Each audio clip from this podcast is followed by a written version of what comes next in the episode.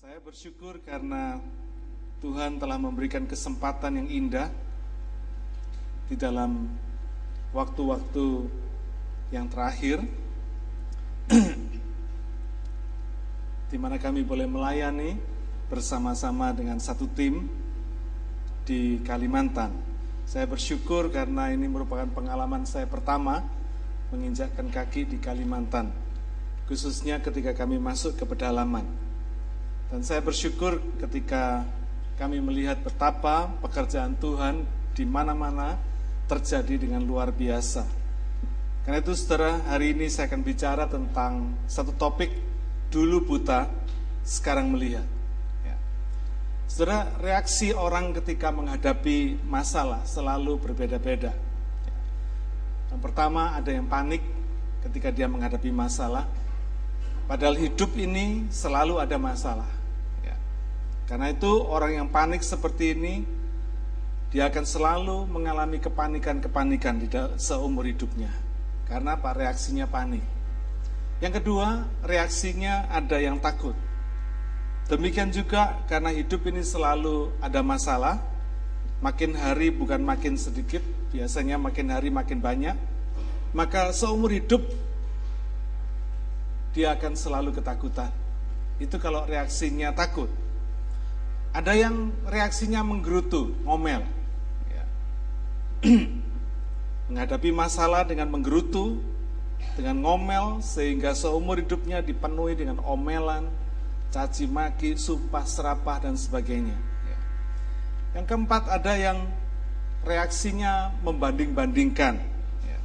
Ada yang membanding-bandingkan keadaannya dengan orang lain Akibatnya seumur hidup dia akan terus membanding-bandingkan hidupnya dengan orang lain dan tidak pernah bersyukur atas keadaannya sendiri. Seperti yang pernah saya katakan di tahun 2016 ini, kita akan kita harus selalu siap untuk menghadapi kemungkinan-kemungkinan masalah yang berbeda dengan tahun 2015. Karena tahun 2016 ini tidak steril dari masalah, betul? Ya, hidup kita nggak pernah steril dari masalah Justru melalui masalah kita melihat tangan Tuhan dinyatakan. Amin. Karena itu kita tidak perlu takut karena masalah tahun 2016 ini mungkin beda dengan masalah tahun 2015. Kita nggak perlu takut. Kenapa? Karena Allah Allah mengajarkan kepada kita bagaimana orang percaya menghadapi masalah. Masalah boleh ada, no problemo katanya saudara. Kenapa? Karena ada jalan keluar. Tuhan memberikan kepada kita jalan keluar. Jadi hidup kita nggak perlu takut, nggak perlu panik, nggak perlu khawatir, nggak perlu menggerutu, nggak perlu banding-bandingkan dengan orang lain. Tapi percaya bahwa apa yang kita hadapi, apa yang kita alami, semuanya ada di dalam rencana Tuhan. Ada di dalam perkenan Tuhan. Kalau masalah itu terjadi, maka Tuhan pasti memberikan kepada kita jalan keluar. Sehingga kita dapat menanggungnya Mari kita baca sama-sama kitab Matius pasal yang ke-9 ayat ke-27 sampai ke-31. Melalui perikop ini Tuhan mengajarkan kepada kita orang percaya bagaimana untuk menghadapi masalah ya. Matius 9 ayat 27 sampai 31. Ketika Yesus meneruskan perjalanannya dari sana, dua orang buta mengikutinya sambil berseru-seru dan berkata, "Kasihanilah kami, hai anak Daud. Setelah Yesus masuk ke dalam sebuah rumah, datanglah kedua orang buta itu kepadanya dan Yesus berkata kepada mereka, Percayakah kamu bahwa aku dapat melakukannya? Mereka menjawab, Ya Tuhan, kami percaya. Lalu Yesus menjamah mata mereka sambil berkata, Jadilah kepadamu menurut imanmu. Maka meleklah mata mereka, dan Yesus pun dengan tegas berpesan kepada mereka, Katanya, jagalah supaya jangan seorang pun mengetahui hal ini. Tetapi mereka keluar dan memasyurkan dia ke seluruh daerah itu. Saudara, kita perlu melihat beberapa ayat sebelumnya supaya kita tahu beberapa peristiwa yang mendahului peristiwa ini sebagai backgroundnya, supaya kita memiliki pemahaman yang komprehensif. Kita akan lihat dari kitab Markus pasal 5 ayat 21 sampai 43. Kita nggak akan baca, Saya ingin memberikan ringkasannya saja. Yesus menyeberang lagi dengan perahu, lalu orang banyak berbondong-bondong datang dan mengerumuni dia. Lalu datanglah Yairus, yaitu kepala rumah ibadat, yang minta Yesus menyembuhkan anak perempuannya yang sakit. Lalu Yesus pergi ke rumah Yairus, mengikuti Yairus. Pergi ke rumah, ingin berdoa, ingin menyembuhkan anak Yairus. Sementara orang banyak berbondong-bondong terus mengikuti dia dan berdesak-desakan di dekatnya.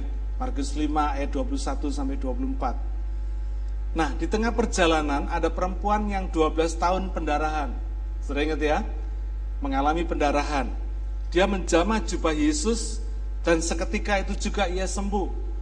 Sebab dia berkata, asalku jamah saja jubahnya, aku akan sembuh.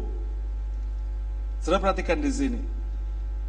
Yesus tahu ada tenaga yang keluar dari dirinya dan bertanya, siapa yang menjamah jubahku? Markus 5 ayat 30.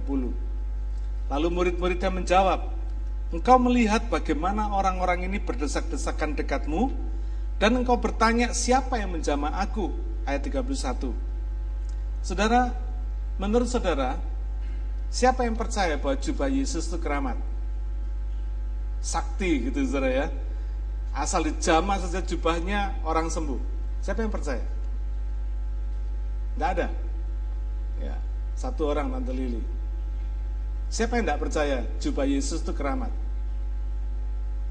Oh, lebih banyak yang tidak percaya. Ya, puji Tuhan. Betul.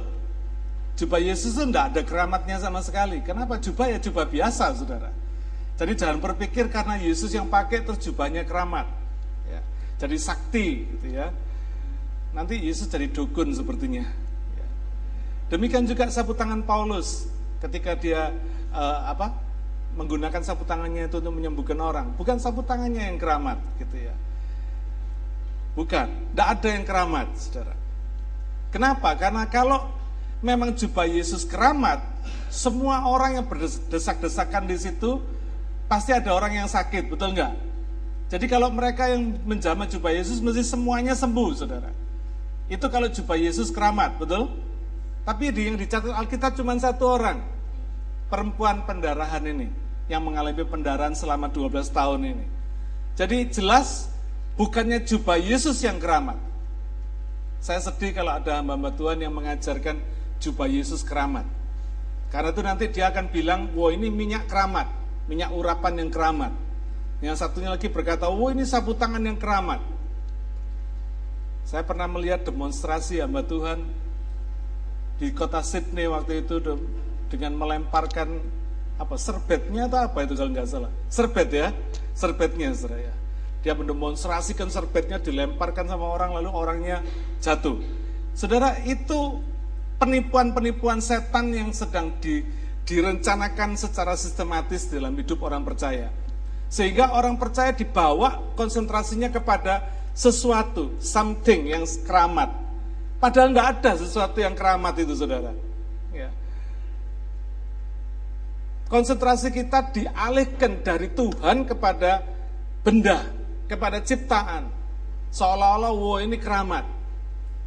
Alkitab saudara keramat enggak? Enggak. Berapa banyak di sini orang Kristen yang tidur bersama Alkitab? Kalau ditanya, kenapa kamu tidur bersama Alkitab? Supaya setan tidak ada yang berani jamah saya, Pak. Karena ada Alkitabnya. Keliru, saudara. Ya. Alkitab nggak akan takut sama Alkitab saudara. Enggak. Tapi ya, apa? Setan tidak akan takut dengan Alkitab saudara. Tapi dia akan takut kepada Yesus yang ada di dalam saudara. Amin. Jadi tidak ada. Ya. Yang menyembuhkan perempuan itu bukan jubahnya Yesus, tapi imannya kepada Yesus. Karena itu Yesus berkata, "Hai anakku, imanmu telah menyelamatkan engkau. Pergilah dengan selamat dan sembuhlah dari penyakitmu." Markus 5 ayat 34.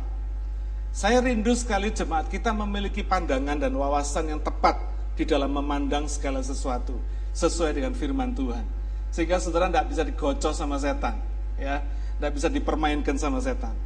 Nah, ketika Yesus sedang berbicara, datanglah orang-orang dari keluarga Yairus yang mengabarkan anakmu sudah mati, katanya.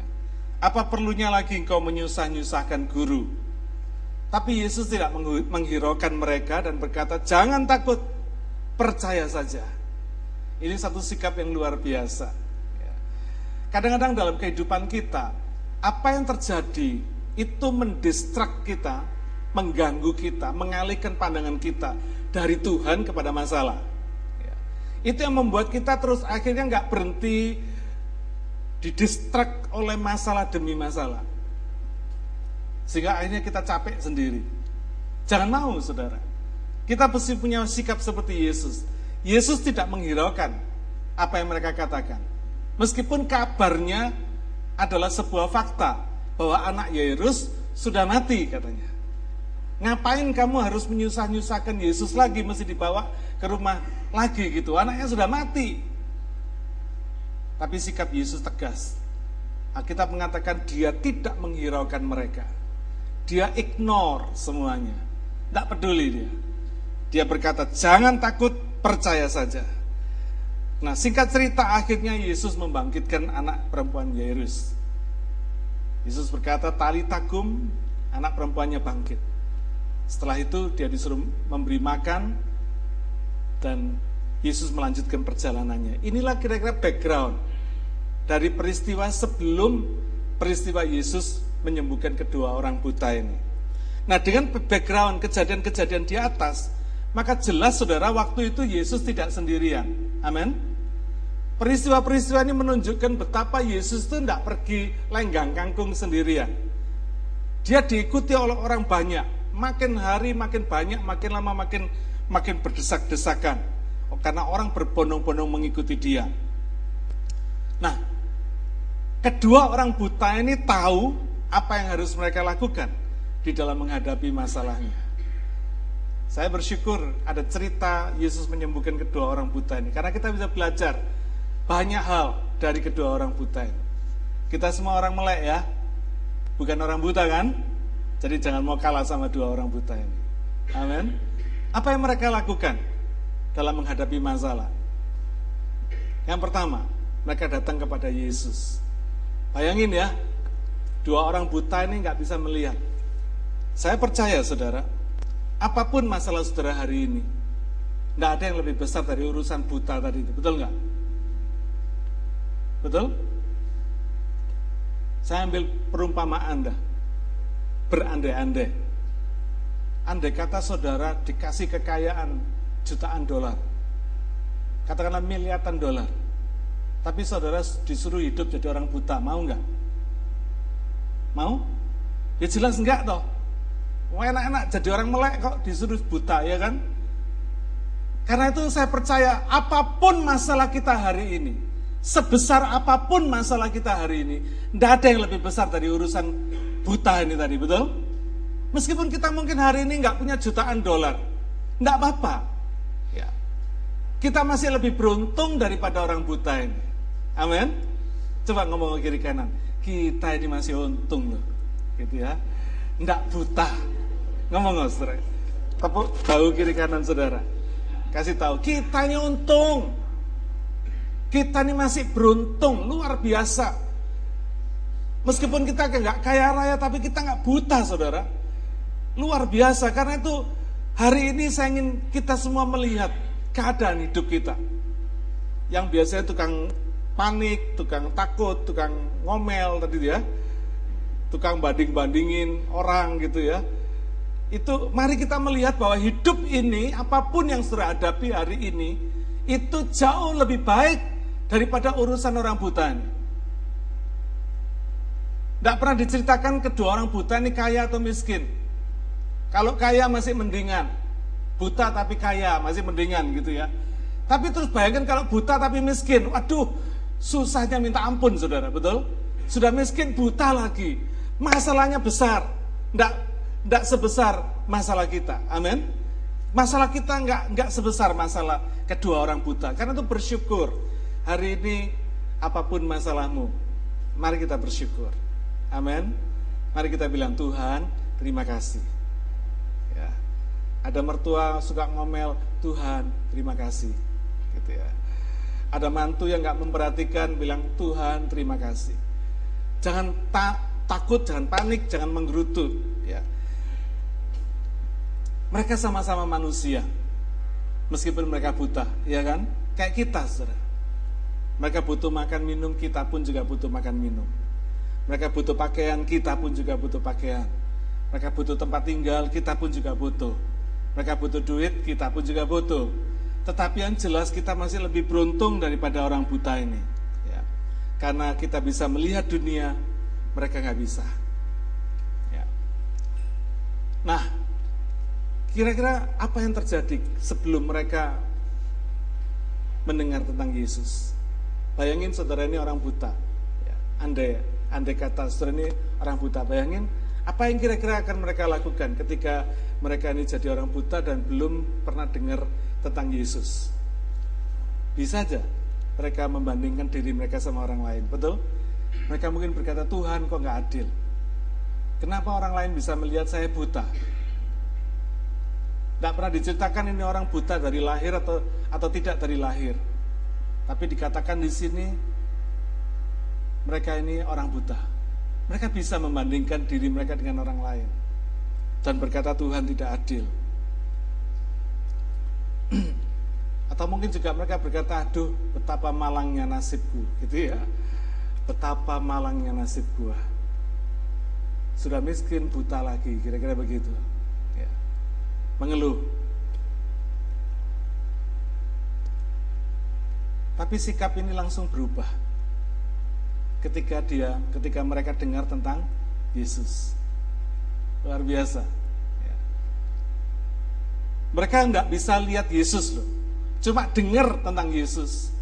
Karena banyak orang bercerita tentang Yesus. Dia seseorang yang berjalan dari desa ke desa, dari kota ke kota, menyembuhkan orang sakit, melepaskan orang yang kerasukan setan, dan lain sebagainya. Dia cuma mendengar tentang Yesus. Kira-kira mirip nggak keadaannya sama kita? Mirip. Kita nggak pernah lihat Yesus, betul? Saudara nggak pernah lihat, saudara cuma dengar Yesus. Kalau mereka kedua orang buta ini dengar dari kata orang pada waktu itu, kita dengar dari mana? Dari Alkitab, dari khotbah pendeta mungkin ya, kita dengar. Tapi sama-sama kita nggak pernah lihat Yesus. Ketika mereka dengar tentang Yesus, timbul apa? Pengharapan. Amin. Mereka mulai timbul pengharapan. Demikian juga hari ini apa pun masalah saudara, Mungkin sudah merasa itu masalah yang besar, kecil, berat, ringan, dan sebagainya. Miliki pengharapan itu. Amin. Karena ada Yesus. Rubahlah cara melihat saudara, cara pandang saudara terhadap kehidupan ini dan masalah-masalah saudara. Miliki pengharapan di dalam Yesus. Ketika mereka mendengar tentang Yesus, timbul harapan mereka.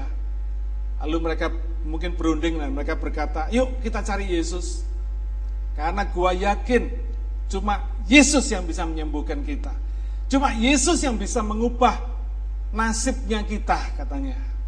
Lalu orang buta yang lain, ha katanya. Iya, oke, okay. cuma Yesus yang bisa merubah kehidupan kita. Demikian juga hari ini saya mau katakan pada saudara, cuma Yesus yang bisa merubah kehidupan kita. Amin. Cuma Yesus. Tidak ada yang lain. Jangan pernah membagi pengharapan kita kepada yang lain. Ya. Ketika kami mulai masuk ke, ke pedalaman Kalimantan, saya melihat di sana banyak orang ngaku Kristen, banyak orang ngaku Katolik, tapi masih membagi pengharapan mereka kepada Yesus dan kepada dukun yang lain, serba dukun-dukunan, saudara. Namanya Ignatius tapi jadi dukun, kira-kira begitu. Wah, ini menyedihkan sekali, saudara. Dalam hidup ini jangan pernah kita membagi pengharapan kita kepada yang lain. Pengharapan kita cuma ada di dalam Yesus. Hidup ini cuma tergantung kepada Yesus. Jangan pernah ada punya pengharapan kepada ilah-ilah yang lain. Tidak ada. Tidak ada pengharapan itu. Ya. Hanya Yesus pengharapannya. Karena itu ketika kedua orang buta ini bertekad dan mereka berkata, Cuma Yesus yang bisa menyembuhkan kita. Mereka berdua ini langsung datang kepada Yesus dan mencari Yesus. Saudara bisa bayangin di tengah orang berkerumun, berbondong-bondong, begitu banyaknya, mereka lalu berseru kepada Yesus. Kasihanilah kami, hai anak Daud. Bayangkan berapa kerasnya mereka harus berteriak. Saya yakin mereka nggak bisik-bisik. Mereka apalagi berdoa dalam hati, kasihanilah aku anak Daud. Enggak. Karena Yesus begitu dikerumuni oleh orang banyak, pasti mereka akan berteriak sekuat tenaga, mencoba berteriak sekuat tenaga. Kasihanilah kami, kasihanilah aku, hai anak Daud. Kira-kira Yesus dengar nggak teriakan mereka? Dengar, pasti dengar. Murid-murid Yesus juga dengar. Tapi luar biasa, Yesus nggak berhenti. Ya, dia terus berjalan.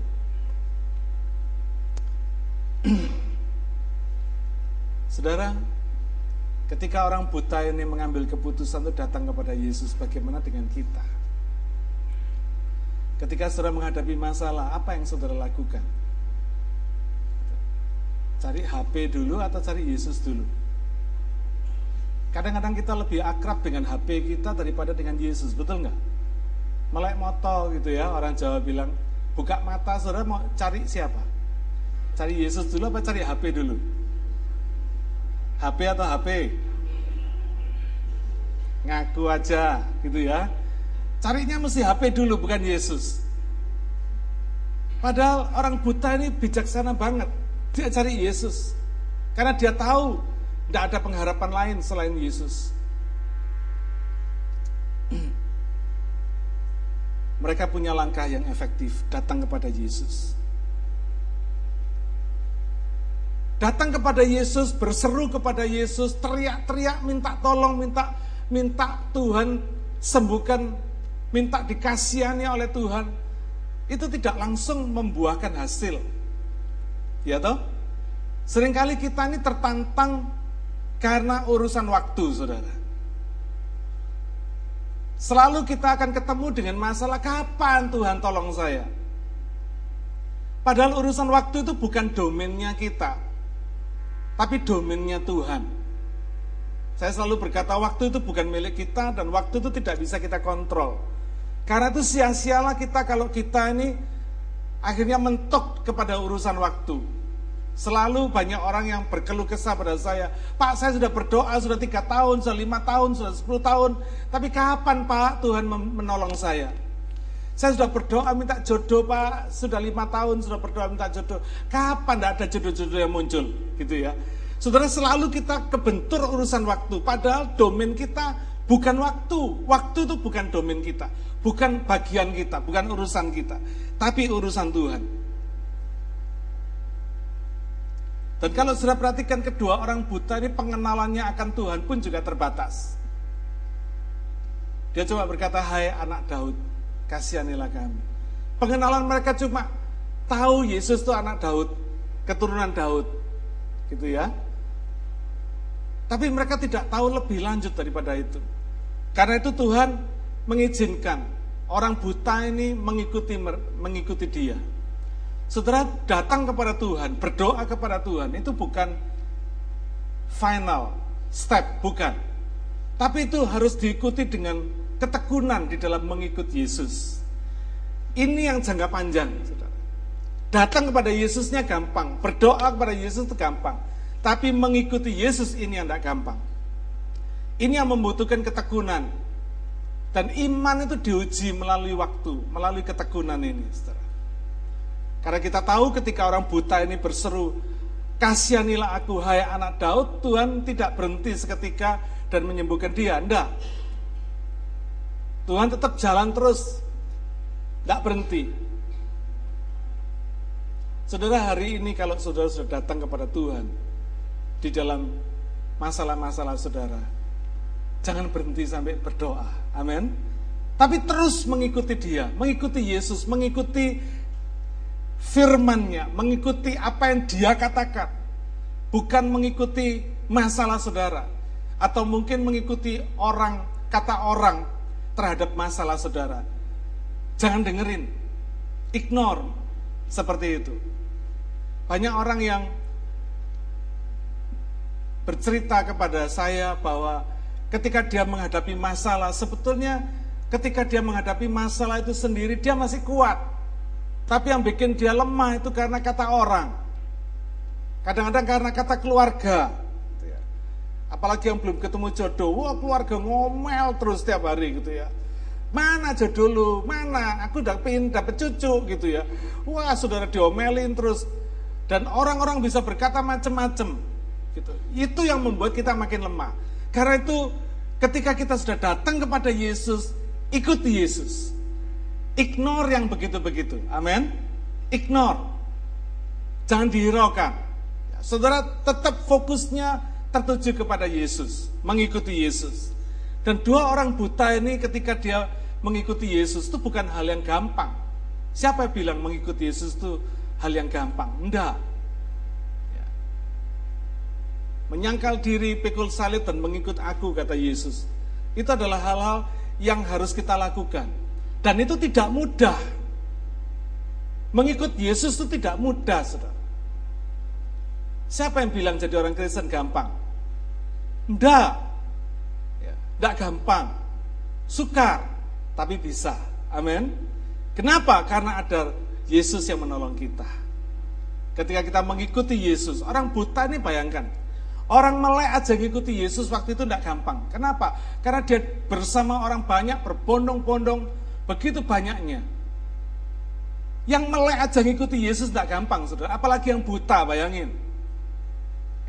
Ya. Yang buta mengikuti Yesus dengan begitu banyak orang. Kira-kira apa resikonya? Dia bisa jatuh, bangun, bisa diinjek-injek orang banyak, betul? Tapi kedua orang buta ini tidak berhenti, tidak menyerah sampai di situ. Dia terus mengikuti Yesus. Dia terus tekun saya percaya betapa besar pun masalah saudara hari ini. Saudara masih belum sampai ketemu dengan risiko seperti kedua orang buta ini, ya kan? Masalah saudara boleh besar, tapi saudara nggak pernah diinjek-injek orang. Tapi mas, orang buta ini ada risiko diinjek-injek orang. Ya. Karena dia harus mengikuti Yesus yang dipenuhi, di, diikuti berpondong-pondong oleh orang banyak seperti itu. Kita bersyukur, sekali lagi kita bersyukur. Ya. Karena berseru kepada Yesus, berdoa kepada Yesus, minta kepada Yesus, itu tidak selalu langsung membuahkan hasil yang kita harapkan. Kadang kita nggak melihat tanda-tandanya sekalipun, sampai kita mungkin putus asa atau patah pengharapan. Karena kita nggak lihat tanda-tandanya. Bahkan ketika kita mengikut Yesus, kita sering kali terdistract tadi itu ya. Teralihkan perhatian kita dari Tuhan kepada masalah kita. Kepada kata orang. Mestinya kita harus dengar terus apa kata Tuhan, tapi kita mulai terdistract dengan apa kata orang. Hari ini saya mau ingatkan pada saudara, mari kita miliki konsentrasi kepada Yesus. Kalau kita mengikuti Yesus, fokusnya tetap kepada Yesus. Tujukan pandangan saudara kepada Yesus, bukan kepada yang lain. Ketekunan kedua orang buta ini kelihatan ketika mereka terus mengikuti Yesus. Sampai Yesus masuk ke dalam sebuah rumah mereka pun juga masuk ke dalam rumah itu mendapatkan Yesus. Saudara ketekunan itu penting. Karena mengikuti Yesus itu jangka panjang. Amin. Tuhan nggak lihat bagaimana awalnya kita mengikuti Yesus. Mungkin kita bisa semangat awalnya, tapi kita loyo akhirnya. Karena kita pencatat kita mulai dengan roh dan mengakhirinya dengan daging. Saudara jangan sampai terjadi seperti itu. Karena mengikut Yesus adalah butuh waktu dan jangka panjang. Kita harus punya ketekunan dan endurance, ketahanan di dalam mengikuti Yesus.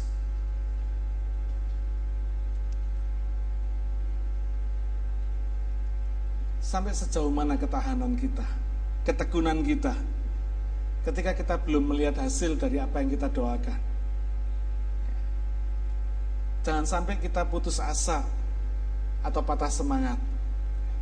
Kita harus terus melakukan apa yang seharusnya ketika kita mengikuti Yesus. Ya. Yang luar biasa ketekunan ini terlihat. Bagaimana ketika mereka datang kepada Yesus sampai ketemu sama Yesus di rumah waktu itu ketika Yesus masuk di sebuah rumah. Tidak pernah diceritakan berapa lamanya kedua orang buta ini mengikuti Yesus. Bisa mungkin cuma dalam kurun waktu jam, tapi bisa juga dalam kurun waktu hari, saudara. Kita nggak tahu. Karena Alkitab tidak mengatakannya. Tapi jelas ada tenggang waktu antara ketika mereka pertama kali mulai berseru kepada Yesus sampai ketika mereka berjumpa dengan Yesus sampai kepada Yesus meresponi seruan mereka. Ada tenggang waktu ini. Tenggang waktu kita di dalam menghadapi setiap masalah tiap orang tidak sama. Amin. Ada yang berdoa hari ini besok dijawab.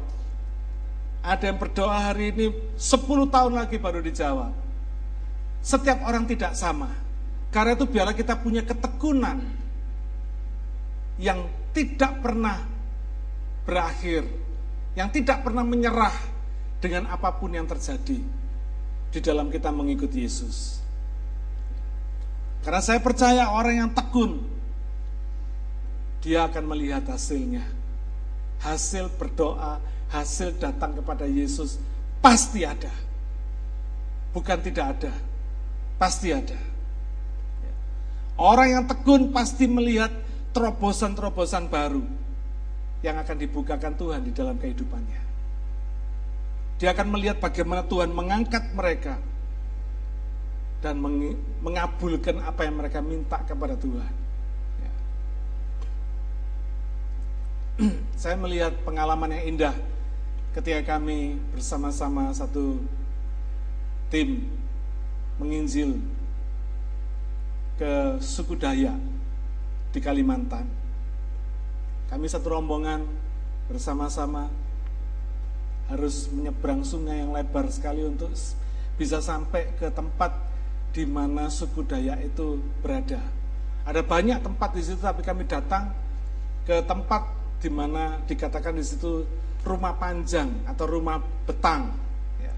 Satu rumah yang panjangnya ratusan meter, dibagi-bagi ada beberapa, ada 37 pintu rumah di dalam satu rumah petang itu. Untuk bisa sampai ke tempat perkampungan orang Dayak ini kami harus naik mobil dulu, kemudian kami harus menyeberang pakai uh, sampan, sampan kecil. Ya.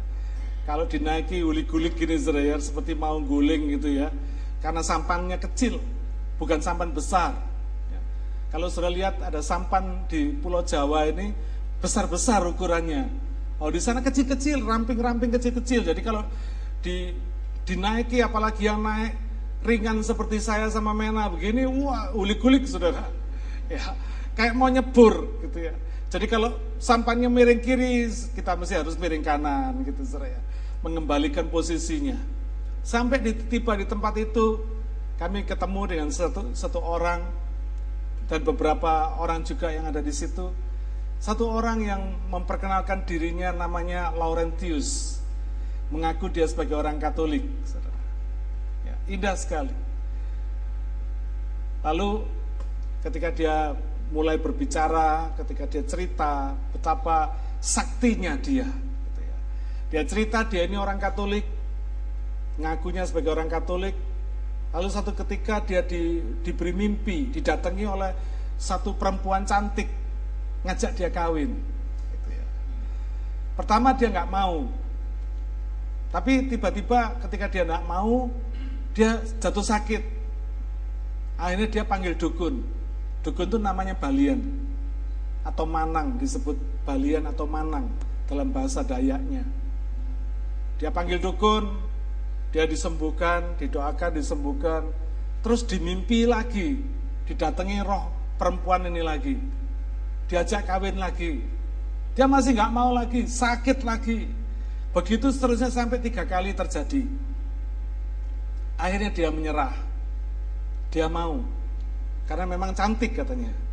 Dia pun mengakui bahwa itu dia mau gitu. Akhirnya dia mau kawin dikawin sama perempuan cantik ini. Nah sejak hari itu dia menjadi balian atau jadi manang, jadi dukun orang orang Dayak. Nah, yang lebih cilaka lagi dia minta konfirmasi sama pasturnya untuk diizinkan jadi balian. Lalu pasturnya tanya, apa yang kamu lakukan ini bertentangan nggak dengan 10 perintah Allah? Merugikan orang enggak? Enggak. Menyakiti orang enggak? Enggak, malah menyembuhkan orang gitu ya. Lalu pasturnya berkata, oh ya sudah kalau gitu enggak apa-apa, jadio katanya. Ini pastor kurang ajar saudara. Ya. Pastor nggak ngerti firman Tuhan. Ya. Akhirnya dia jadilah dia manang atau balian, dukun dari suku Dayak. Karena kehebatannya setiap kali dia menyembuhkan orang, dia selalu dirasuki oleh roh perempuan ini sehingga dia seperti orang kerasukan lalu dia bisa menyembuhkan orang yang yang sakit ini. Makin hari dia makin terkenal. Kalau nggak salah sudah berapa puluh tahun dia. Akhirnya dia menjadi mana? Lalu dia berkata kepada kami waktu itu, wah kalau kamu datang kemarin tidak bisa ketemu saya, katanya. Karena saya belum pulang. Kalau kamu datang besok, kamu juga tidak bisa ketemu saya karena besok saya sudah pergi lagi. Karena dia diminta banyak orang. Ya, dia keliling terus karena dia memang terkenal jago. Karena kehebatan dia, maka dia diangkat oleh balian-balian yang lain, oleh dukun-dukun yang lain, menjadi kepala dukun. Ya. Saya pikir wah seru ini. Saya pertama kali masuk iri apa masuk Kalimantan, diketemukan dengan gak tanggung tanggung bukan cuma sama dukunnya tapi jadi ketemu sama kepala dukunnya saudara waktu itu hati saya sudah nggak tahan kepingin cepet mengabarkan Injil cepet kalau perlu saya tengking gitu ya biasanya dalam pengalaman saya ketemu dukun-dukun seperti itu itu kalau ditengking saudara dia bisa jatuh geblak gak karu-karuan ya. karena kuasa Yesus itu lebih besar daripada segala roh yang ada di dunia ini jadi saya sudah gak tahan gitu, kedagingan saya sudah kepingin aja nah cepet tengking dan cepet dibebaskan supaya orang ini bisa dibebaskan. Tapi yang luar biasa, Roh Kudus bicara kepada saya, tutup mulut, kamu jangan bicara apa-apa, tunggu apa-apa, gitu ya. Saya bersyukur, saya mendapatkan pengalaman baru bersama Tuhan. Ya. Saya cuma tutup mulut dan saya cuma berdoa ketika orang ini bicara tentang kehebatannya, Sampai satu ketika Mondi dipakai Tuhan. Mondi yang mulai berkata kepada dia, kalau begitu Bapak ini tidak punya Tuhan Yesus secara pribadi ya. Saudara, kalau saudara melihat wajah orang ini pada saat ketika Mondi bicara seperti itu, berarti Bapak ini tidak punya Tuhan Yesus secara pribadi, belum percaya Yesus secara pribadi. Saudara akan senang sekali ketika saudara melihat wajahnya gitu ya. Orang ini tiba-tiba dari bercerita tentang kehebatannya tiba-tiba terkesima, terkejut, wajahnya terkejut dan seperti orang tidak berkutik, saudara. Seperti orang tidak berdaya sama sekali. Pelak langsung berhenti dia ngomong dan tidak berdaya. Dan yang luar biasa saudara, saya sudah siap-siap kalau terjadi penolakan, biasanya terjadi penolakan dalam pengalaman saya. Ya, menghadapi orang-orang seperti ini terjadi penolakan, dan biasanya kalau sudah terjadi penolakan, di situ akan terjadi perang kuasa. Ya, kuasa Tuhan lawan kuasa kegelapan. Nah, itu serunya. Gitu ya. Saya sangat menikmati ketika terjadi perang kuasa ini, saudara. Karena kita bisa melihat betapa kuasa nama Yesus itu dahsyat luar biasa. Ya, saya sudah siap-siap aja. Tapi ternyata apa yang saya pikirkan beda. Tidak seperti apa yang saya pikirkan. Orang ini begitu tidak berdaya dan tidak ada penolakan sama sekali. Dan orang ini begitu mendengar Mondi berkata begitu, dia langsung berhenti bicara dan langsung dia menyerah, saudara. langsung itu kelihatan sekali kalau dia menyerah kalah. Dan bahkan dia mengiyakan ketika saya mulai di aba-aba sama Tuhan, sekarang waktunya kamu ngomong. Saya mulai bicara, itu kelihatan sekali bahwa dia betul-betul menyerah. Tidak gitu ya. berdaya, betul-betul kalah saudara. Tidak mampu berbuat apa-apa. Bahkan ketika saya berkata, Bapak mesti bertobat, gitu ya kembali percaya kepada Yesus. Karena saat ini Bapak dipakai setan. Kalau Bapak dipakai setan aja bisa luar biasa seperti itu. Apalagi kalau Bapak dipakai oleh Tuhan. Dipakai oleh kuasa Tuhan. Karena itu mesti kembali kepada kuasa Tuhan. Kembali kepada percaya Yesus. Minta ampun kepada Tuhan dan kembali percaya kepada Yesus. Maka Bapak akan dipakai Tuhan luar biasa. Dan kelihatan sekali bahwa dan dia langsung memberikan respon iya, mengiyakan, tidak menolak sama sekali, mengiyakan dan menerima semua yang kami katakan, yang semua yang kami bicarakan. Saudara, bagian kita sudah kita lakukan, bagian kami sudah kita lakukan, bagian Tuhan yang mengubahkan dia. Amin. Saya berharap firman yang kami sampaikan kepada dia pada hari itu tidak pernah kembali sia-sia. Itu pasti kata kata firman Tuhan. Karena itu dialah firman itu bertumbuh di dalam hatinya dan dia boleh kembali kepada Tuhan dan dipakai oleh Tuhan. Saya bayangkan kalau dia kepala dukun bertobat dan boleh menjadi anak Tuhan, dia akan mempengaruhi dukun-dukun yang lain. Dan ini akan membawa kegemparan besar perubahan besar di antara suku-suku Dayak di Kalimantan. Mari kita berdoa. Ya. Namanya dia ngaku namanya Pak Laurentius. Nama baptisnya Laurentius katanya. Tapi jelas dia masih belum percaya Tuhan. Semoga firman Tuhan yang kami bagikan hari itu tidak panjang, gitu ya. Penginjilan yang kami sampaikan kepadanya tidak panjang, tapi kami bersyukur karena kepala dukun ini tidak menentang, bahkan menerima apa yang dia dengar. Firman Tuhan yang dibagikan, dia menerima. Saudara, mari kita berdoa supaya Pak Laurentius ini dijamah Tuhan dan dia boleh menerima Tuhan Yesus. Amin. Sehingga dia akan mempengaruhi dukun-dukun yang lain dan akhirnya dia bisa membawa perubahan di dalam kehidupan orang-orang Dayak ini. Luar biasa sekali. Saya percaya kalau kita tidak mengandalkan kehebatan kita, bukan mengandalkan fasilitas kita, tapi mengandalkan firman Tuhan dan kuasa Tuhan itu sendiri, maka kita pasti akan melihat hasilnya. Amin. Orang yang tekun, orang yang percaya, pasti akan melihat hasilnya. Ya. Saudara, kalau Mondi bisa dipakai Tuhan untuk menjadi trigger permulaan di mana Tuhan berbicara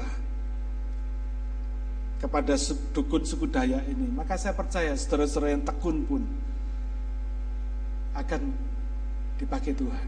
Amin. Saudara akan dipakai Tuhan untuk melakukan pekerjaannya yang dahsyat. Yang kedua, doakan bulan September ini kita akan mengadakan mission trip ke India. Kita akan melayani kota-kota dan beberapa desa di India. Dan gereja yang akan menjadi host kami di India itu adalah CLC India. Dan jemaatnya baru 4000. Ya. Saudara lihat, sesuatu yang kita hanya mulai secara sederhana. Waktu itu saya minta Roni untuk mengadakan live streaming ini dan meletakkan khotbah-khotbah kita di website kita. Sesuatu langkah sederhana. Hari ini setelah 10 tahun dipakai Tuhan dengan luar biasa. Amin. Sudah saatnya anak-anak Tuhan, para pemimpin-pemimpin anak-anak muda di CLC maupun jemaat dewasa yang ada di sini dipakai Tuhan. Saya encourage saudara untuk kalau ada yang mau ikut mission trip ke India ini, cepat daftar, gitu ya. kita nabung supaya bulan September yang yang akan datang kita bisa ke sana. Sudah ditunggu oleh ribuan jemaat dari CLC India di beberapa kota dan di beberapa desa. Sudah ditunggu oleh ratusan pastor. Ya, target mereka ada 300 pastor yang akan kita layani di sana. Jadi kami perlu pembicara-pembicara yang fasih berbahasa Inggris ya, untuk kita bisa ngomong di antara mereka. Jadi saudara-saudara yang bisa bahasa Inggris jangan menyembunyikan diri, gitu ya. Tampil, jangan takut, karena Tuhan bisa pakai kita semua. Amin. Harapan kita cuma Tuhan, bukan kehebatan kita. Amin. Yang kedua, saudara, kalau langkah yang pertama tadi datang kepada Tuhan Yesus, langkah yang kedua apa? Percaya, beriman kepada Yesus. Roma 14 ayat 23 mengatakan, tetapi barang siapa yang bimbang kalau ia makan, ia telah dihukum karena ia tidak melakukannya berdasarkan iman. Dan segala sesuatu yang tidak berdasarkan iman adalah dosa. Saudara, ini sungguh sangat mengkonfirmasi apa yang dilakukan oleh perempuan yang mengalami pendarahan selama 12 tahun itu. Jelas tadi kita katakan bahwa bukan jubah Yesus yang keramat, tapi karena iman perempuan ini yang percaya kepada Yesus ini yang menyembuhkan. Karena Yesus berkata, "Hai anakku, imanmu telah menyelamatkan engkau. Pergilah dengan selamat dan sembuhlah dari penyakitmu." Saudara, Tuhan itu adalah Tuhan yang tidak berdosa dan benci dosa. Padahal dalam Roma 14 ayat 23 tadi mengatakan segala sesuatu yang tidak berdasarkan iman adalah dosa.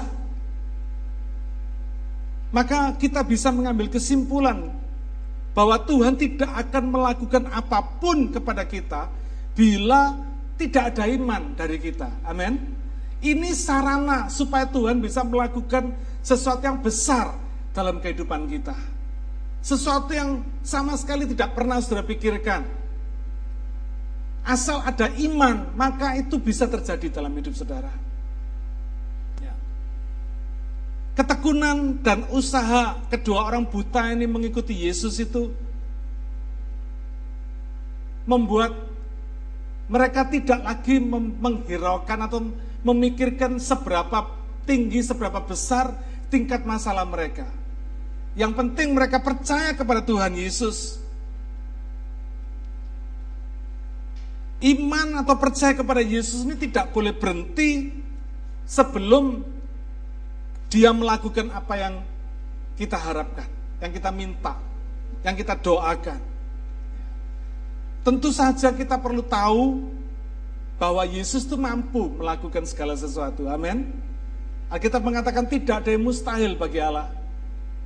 Tidak ada yang mustahil. Artinya apa? Segala masalah saudara pasti bisa diselesaikan oleh Tuhan. Apa pun besarnya masalah saudara. Pasti bisa diselesaikan. Yang kedua kita perlu tahu Yesus itu mau. Ya. Mau. Mau menolong kita. Atau permintaan kita, doa kita itu sesuai dengan kehendak Tuhan. Tidak bertentangan dengan firman-Nya. Ini penting saudara. Gak cuma sekedar berdoa. Kalau kita cuma sekedar berdoa bisa salah berdoa. Tapi berdoalah dengan pengertian. Bahwa apa yang kita doakan itu Tuhan mau memberikannya kepada kita. Karena tidak bertentangan sama firmannya. Yang ketiga, saudara perlu mengerti bahwa Tuhan itu akan bekerja selalu setelah ia selesai melakukan rencananya. Yaitu apa? Mendatangkan kebaikan bagi kita.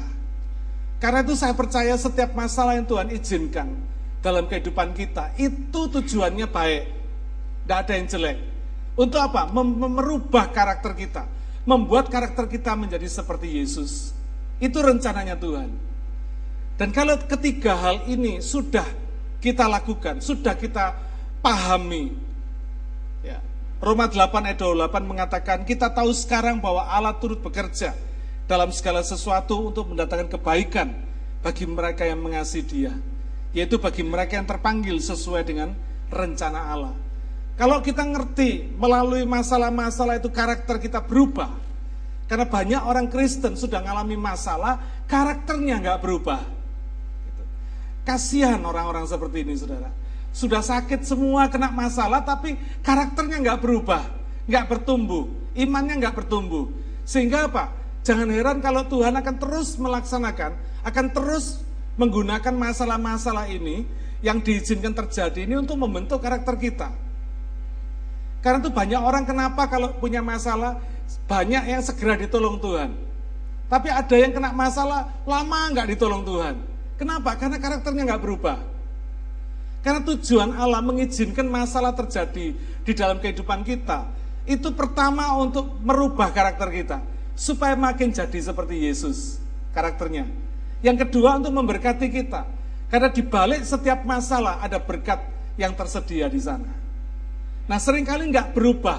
Kalau kita nggak berubah, so jangan berpikir bahwa ujian itu akhirnya sama Tuhan dibikin pas. Enggak.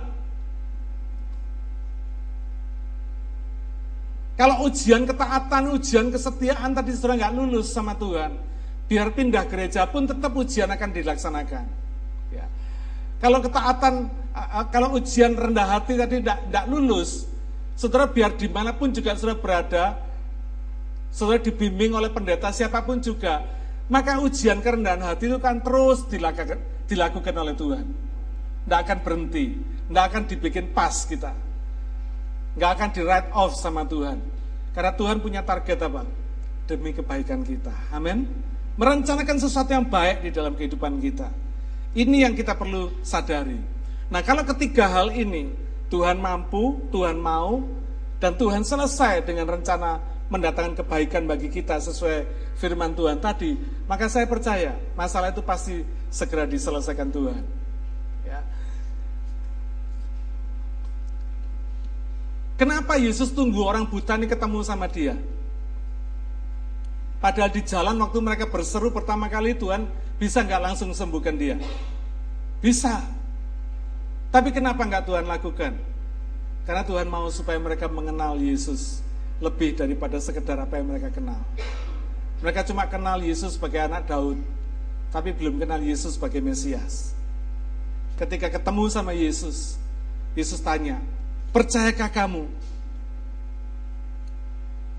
bahwa aku dapat melakukannya? Lalu mereka menjawab, ya Tuhan, kami percaya. Saudara, apa buktinya bahwa pengenalan kedua orang buta ini berbeda sebelum dan sesudah dia disembuhkan. Sudah lihat ayat-ayat yang terakhir, Tuhan bicara sama mereka. Jangan ngomong sama siapa-siapa ya. Tapi akhirnya mereka apa? Malah bicara, mereka malah memasyurkan Yesus. Sebagai anak Daud, enggak. More than anak Daud. Amin. Lebih daripada sekedar anak Daud. Orang buta ini memasyurkan Tuhan sebagai Mesias, juru selamat. Saudara Tuhan mau supaya melalui masalah-masalah yang terjadi dalam kehidupan kita, kita punya pengalaman pribadi bahwa Yesus itu Tuhan dan Yesus itu juru selamat satu-satunya. Tuhan mau supaya hati kita ini nggak bercabang di hadapan Tuhan. Tuhan mau supaya hati kita ini tertuju kepada Tuhan. Cuma satu pengharapan kepada Tuhan. Tuhan mau memberikan kepada kita pengalaman pribadi tentang Yesus. Bukan dari apa kata orang, tapi pengalaman kita secara pribadi. Saudara, karena itu hari ini kalau saudara butuh mujizat Tuhan telah menolong saudara dalam masalah saudara, mari periksa level iman kita. Level iman yang bagaimana yang bisa menghasilkan mujizat dalam hidup kita. Itu level iman yang sampai membuat orang menjadikan Yesus itu Tuhan dalam kehidupannya. Menjadikan Yesus itu satu-satunya juru selamat, pengharapan dia dalam kehidupannya. Seringkali banyak level iman orang Kristen nggak sampai ke situ. Ya. Pengenalan kita kepada Tuhan Yesus nggak sampai di situ. Karena itu jangan heran kalau Tuhan tetap mengizinkan masalah itu terjadi. Tapi saya percaya kalau rencana Tuhan sudah selesai, maka rencana Tuhan apa mujizat atau apa yang kita minta kepada Tuhan pasti akan diberikan. Amin. Hari ini kalau ada di antara saudara yang masih punya level iman yang belum sampai di situ, jangan berhenti. Kenali Tuhan, percaya Dia, serahkan hidup saudara, percayakan Dia, percayakan diri saudara kepada Yesus sebagai Tuhan. Pandanglah Yesus itu betul-betul Tuhan. Nomor satukan dia, utamakan dia dalam kehidupan saudara. Dan nanti lihat, Tuhan akan merubah kehidupan saudara. Amin. Jangan biarkan pengharapan saudara bercabang. Yesus iya, duit iya, yang lain iya, gitu ya. Jangan. Arahkan pengharapan saudara cuma satu, yaitu Tuhan Yesus. Amin. Saya percaya ketika level iman kita sampai di situ, kalau saudara melihat Tuhan itu sebagai Tuhan, satu-satunya juru selamat dalam kehidupan saudara. Nanti lihat, doa saudara begitu mudahnya dikabulkan oleh Tuhan. Amin. Karena apa? Sudah selesai, urusannya Tuhan itu sudah selesai gitu ya. Tuhan akan terus move on untuk membuat saudara makin maju, makin maju. Nggak stuck sampai di situ saja. Tuhan akan terus membuat saudara makin mengenali dia, makin dalam memenuhi panggilan hidupnya. Saya rindu agar supaya saudara semua di CLC ini boleh mengenal Tuhan sungguh-sungguh sebagai juru selamat pribadi saudara. Saudara diselamatkan, bukan cuma jadi orang Kristen, tapi orang Kristen yang diselamatkan. Menjadikan Yesus itu Tuhan yang nomor satu dalam kehidupan, bukan yang nomor dua. Amin. Dan saya percaya, mari kita lihat. Kalau orang buta ini begitu bijaksana. Dia pertama datang kepada Tuhan Yesus. Yang kedua dia percaya kepada Yesus sepenuhnya. Dua langkah sederhana ini. Membuat mereka dari tidak melihat, dulunya buta, jadi melihat. Saya percaya, langkah efektif yang sama akan mengubahkan kehidupan saudara. Dari sebelum menjadi sesudah masalah diselesaikan sama Tuhan. Saudara akan melihat perbedaannya. Amin. Mari kita miliki pengalaman pribadi bersama Tuhan. Satu demi satu, kita punya pengalaman pribadi bersama Tuhan. Amin. Mari kita berdoa. Bapak Surgawi, hambamu sudah selesai bicara. Biarlah engkau sendiri yang melanjutkan berkatmu untuk kami semua. Engkau sendiri yang melaksanakan rencana dan kehendakmu di dalam kehidupan kami semua. Sempurnalah rencanamu dalam hidup kami Tuhan. Kami percaya engkau sedang dan engkau akan terus melakukannya. Kami percaya setiap masalah yang kau izinkan terjadi dalam kehidupan kami di tahun 2016 ini selalu ada jalan keluarnya. Engkau mau dan engkau mampu menyelesaikan masalah-masalah kami. Kalau kami datang kepadamu Tuhan, dan kami percaya, mempercayakan diri kepadamu sepenuhnya, menjadikan engkau Tuhan dan Juru Selamat kami satu-satunya. Bapa kami percaya bahwa apa yang kau kerjakan dalam kehidupan kami sempurna adanya. Jadilah kehendakmu di dalam kehidupan kami semua. Kami minta Tuhan pertolonganmu untuk merubah karakter dan merubah wawasan kami, pemahaman kami akan Engkau, supaya kami makin mengenal Engkau secara pribadi semakin dalam lagi. Terima kasih Bapak, kami menyerahkan seluruh jemaatmu ke dalam tanganmu. Anak-anakmu yang kau cintai, menjadi kesayangan dan kesukaan Tuhan yang dididik dan dipelihara oleh Tuhan, dibesarkan oleh Tuhan untuk memuliakan namamu melalui setiap masalah kami, sehingga kami boleh memasyurkan namamu melalui setiap masalah yang kau izinkan terjadi di dalam kehidupan kami semua. Terima kasih Bapak. Silakan kau lanjutkan pekerjaanmu di antara kami semua di dalam detail-detail kehidupan kami setiap hari. Dalam nama Tuhan Yesus kami berdoa.